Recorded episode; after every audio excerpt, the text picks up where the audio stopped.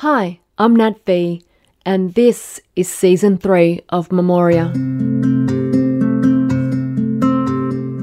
Flash memoir adapted into bite sized audio stories with sound effects and music. Each episode explores a moment in time that shaped a writer's life. Starting from season three, we will be publishing a new story once a month instead of fortnightly. Episodes will be longer and will feature a short interview with the writer at the end of each episode. The following story is called The Cream Bun, and it is written and read by Roy Mears. Here is Roy to tell us how he came to write The Cream Bun. I was intrigued by the subject of confession and and that thing, and I guess probably you know with that dreadful Catholic guilt thing that uh, those of us who were brought up Catholics in the '60s had. It was interesting to remember some of the incidents from that period. And I was thinking, we tend to maybe push back or hide or suppress those things that perhaps were not pleasant memories. And maybe uh, it's a deliberate thing. We want to hide who the real person is, and perhaps it's only when we're given an opportunity like this to reflect on it that we think a, a little bit more about who we are and what's made us who we are all these years later. The first memory as I thought about it was this um, wonderful fun we had pushing a cream bun into a kid's face. It was the uh, consequences of that that really stung.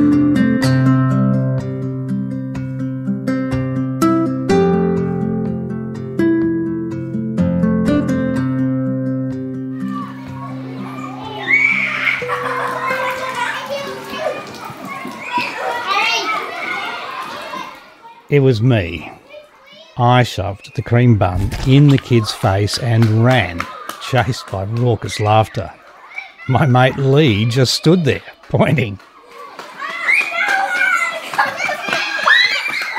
We'd been planning it for days, loitering at the drinking trough beside the tuck shop window. Lee distracted him.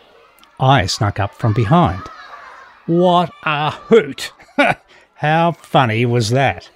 It was Melbourne, 1963, a time when funny was defined by the Three Stooges.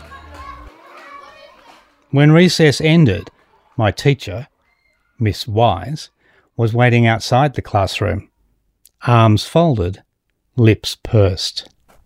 She grabbed me by the collar and marched me straight to the principal's office without a word. Lee was already there. I played the innocence card. After all, I was an altar boy, sang Latin masses in my faltering boy soprano. I claimed it was an accident, said, you know, I was just mucking about, playing chasey.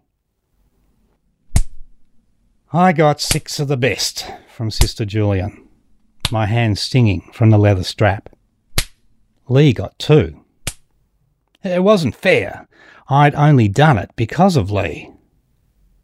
He was my only friend. It was hard fitting back in after I'd been away. I'd spent the previous year and a bit in Brisbane on holidays with Auntie Lenore, my mum, my sister, and me. Dad had stayed in Melbourne. Brisbane was hot, stifling hot. At school, they left the windows wide open as we scratched away at our copybooks, practicing cursive script pens dipped in ceramic inkwells set into the wooden desks. I remember the bitter metallic taste when I tried to suck the ink stains out of my shirt sleeves. I knew no one. I learned to be by myself.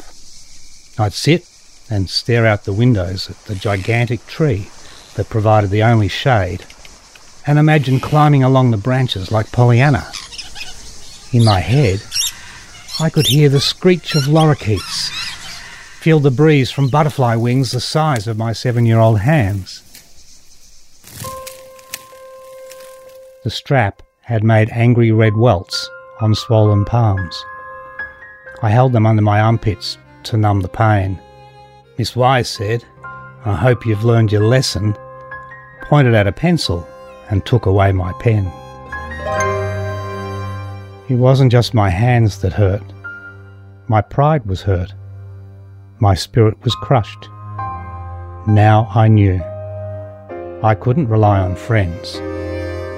Authority comes down hard. The world was no longer safe. The only person I could trust was me.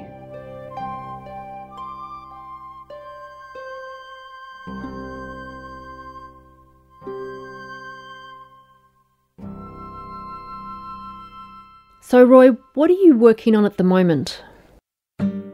My current project is a story about a boy who learns how to grow up. Some might call it a YA. I'm not sure. I think it's more just a story about a person learning who he is and how to be. And it happens that he's 12. I find myself writing wherever I can. One of the challenges and I'm sure I'm not alone, is those of us who are working for a living and writing for a passion have to find moments. So, my favourite thing is to actually go home the long way. I get on a tram, which takes 45 or 50 minutes, if it's a good run, with my little iPad and my two or three prompts, uh, sentences for where I'm at, and away I go. Writing is a really interesting skill. I'm going to say skill because I think it's probably a skill. And I think everybody who starts writing a story has lots of skills and then they learn a whole lot more. And the thing that I've learned is that these fantastic scenes that just play out in my head also have to have some structure.